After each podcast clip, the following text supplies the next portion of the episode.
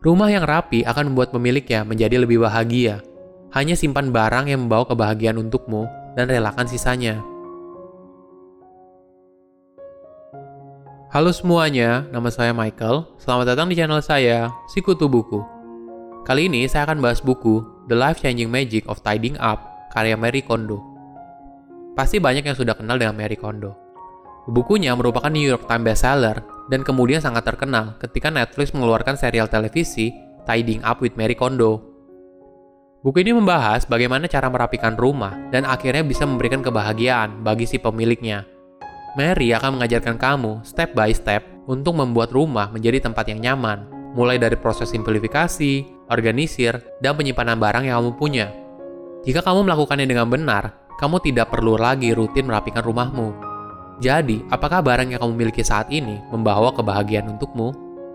Saya merangkumnya menjadi tiga poin menarik dari buku ini. Yang pertama, fokus pada barang yang memberimu kebahagiaan.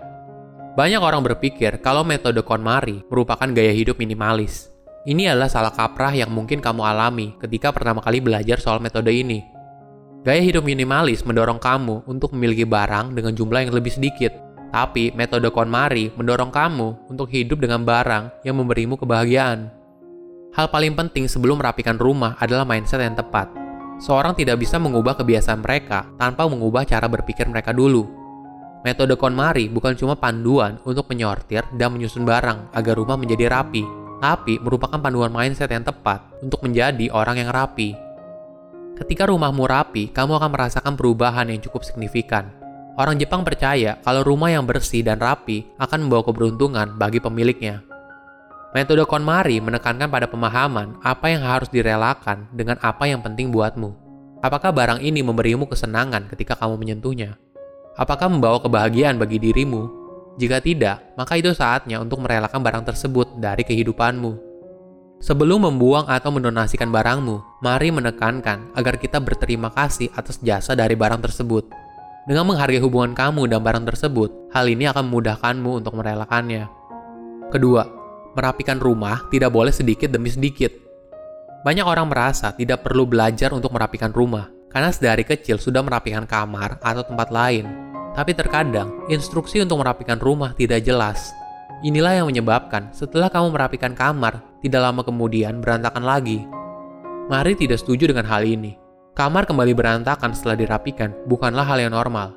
Menurut Mari, orang yang merapikan rumah yang selalu jadi berantakan setelah dirapikan, hal ini disebabkan karena proses merapikan rumahnya tidak benar atau setengah jalan. Jika seseorang berkomitmen untuk merapikan rumah, mereka harus berpikir ini untuk jangka panjang, bukan jalan pintas, pokoknya yang penting rapi. Mari juga menjelaskan tentang kegiatan merapikan rumah sedikit demi sedikit, bukanlah kebiasaan yang baik. Yang terjadi malah, kamu merasa kegiatan merapikan rumah seperti tidak ada hasilnya, karena hanya sebagian kecil yang dirapikan. Kemudian tidak lama lagi, bagian itu kembali berantakan. Kegiatan merapikan rumah yang benar harus dilakukan sekaligus langsung rapi. Perbedaan sebelum dan sesudah dirapikan dapat mengubah seseorang bukan hanya dari rumahnya saja, tapi juga cara pikirnya. Dengan begitu, kamu akan merasakan manfaat dan keberhasilan dari kegiatan merapikan rumah. Ketiga, rapikan berdasarkan kategori. Kegiatan merapikan rumah adalah kegiatan untuk mengembalikan keseimbangan antara kamu, barangmu, dan rumah yang kamu tinggali. Pada dasarnya, kegiatan merapikan rumah dibagi menjadi dua hal, yaitu membuang dan memutuskan di mana kamu harus menyimpan barang tersebut. Dari dua hal itu, kegiatan untuk memilih barang untuk dibuang harus dimulai dulu. Mary memberikan saran untuk membagi barang yang ingin dirapikan ke dalam beberapa kategori.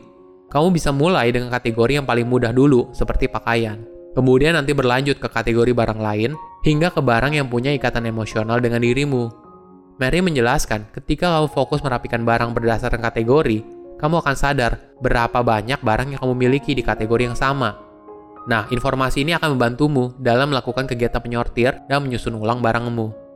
Apabila kamu sudah mengumpulkan barang berdasarkan kategori, langkah selanjutnya adalah ambil barang satu persatu dan tanyakan ke dirimu, apakah barang ini membawa kebahagiaan bagi saya?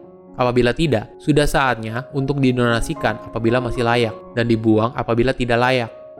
Fokusnya di sini adalah menyortir barang yang kamu simpan dan sisihkan semua barang yang tidak memberikanmu kebahagiaan. Untuk barang yang memiliki hubungan emosional memang cukup berat. Contohnya seperti kartu ucapan dari teman lama atau keluarga. tentu saja memberikanmu kebahagiaan. Walaupun begitu, belum tentu kamu akan sering melihatnya. Kemungkinan besar kamu hanya menyimpannya dan tidak pernah melihatnya lagi. Yang terpenting adalah kamu sudah menerima pesan dan perasaan yang ada dalam kartu tersebut, dan karena itu kamu harus merelakannya untuk dibuang. Rumah yang rapi akan membuat pemiliknya menjadi lebih bahagia. Hanya simpan barang yang membawa kebahagiaan untukmu dan relakan sisanya. Silahkan komen di kolom komentar pelajaran apa yang kalian dapat ketika baca buku ini. Selain itu, komen juga mau buku apa lagi yang saya review di video berikutnya. Saya undur diri, jangan lupa subscribe channel YouTube Sikutu Buku. Bye bye.